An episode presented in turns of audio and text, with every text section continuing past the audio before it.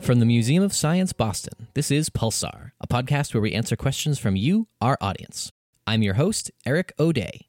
Our guest today is Ranch Kimball, a high school senior who has been involved with the Museum of Science in a number of ways, including our volunteer program and summer youth internships. Ranch, thanks for talking with us on Pulsar. Thanks for having me.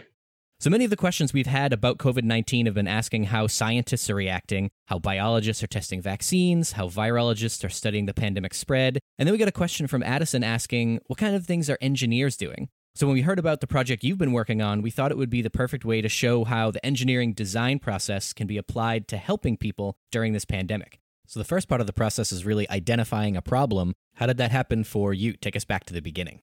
I first sort of got the idea for this project when I was just sort of going about my daily business. And I noticed that the essential workers in my community, the food retailers, that sort of thing, were putting themselves at risk basically every day to deliver us the services we needed with sort of very little protection or safety.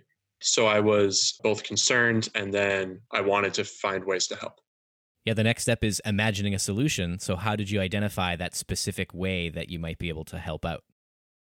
So I had noticed that some of these stores were using plexiglass shields, but I did some research, which is an important part of the engineering process, and I found that these shields seem to be very expensive and very hard to find. So that sort of gave me the idea that maybe I could make something like this on my own. And then the next step of the plan was coming up with how to get the plexiglass and how to turn it into a shield and what the best way to do that was. Yeah, as businesses start to open up, we're starting to see these kinds of barriers like plexiglass shields to separate the customers and the people that work there are going to be really important in controlling the spread of this pandemic. And one of the most important parts of planning for an engineer is thinking about materials. So, can you talk about what materials you used and where you got them? The frames, I decided on wood because that was an easy thing for me to work with without specialized tools.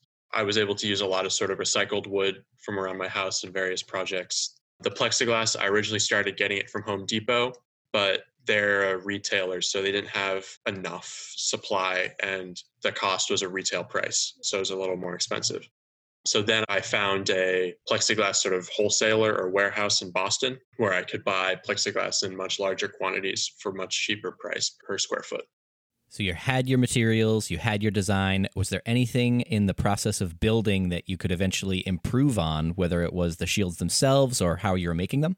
The basic design of the shields was pretty much unchanged from my original prototype. But I would say where the testing and iterating process really showed up was the process that I used to build the shields. So, for instance, plexiglass is a lot harder to cut than wood. So, I tested a bunch of different ways to try to cut it. I chipped a couple of sheets. I melted some because I was cutting with blades that were running too fast or had serrations that were too big. So that was probably the biggest area where I had to keep iterating and testing to figure out the best way to get a clean, smooth cut that I could do quickly. So, what kind of businesses need these shields and what kinds have you built them for? Basically, any business that has a front facing customer service part of it need some sort of protection to keep the people that are interacting with customers safe. So I started off with food retailers because that's an obvious one. They're at the counter taking orders. But I've done shields for dentist offices, outpatient clinics, and food banks that are distributing food to a wide variety of people. It's basically any business that needs to interact with customers on a daily basis also wants to keep their employees safe.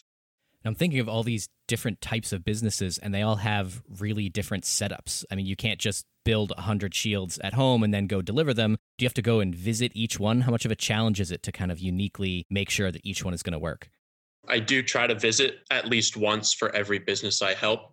I found it's much easier to communicate my ideas and the design in person with the person that's actually ordering them than it is to do it through email so that's definitely like the transportation is certainly a challenge. I drove to Cape Cod a couple of weeks ago to talk to people at the Cape Cod Food Pantry about building shields for them. But it was important to actually go there and get measurements because there are things you notice when you're actually at a business. You notice, oh, wait, there's a credit card reader on the table that's sticking up, or there's a little thing sticking out of the wall that's going to get in the way of a shield. So it's just sort of things you notice that you couldn't notice over email or just from a picture. So that's why I find it's really important to visit a business.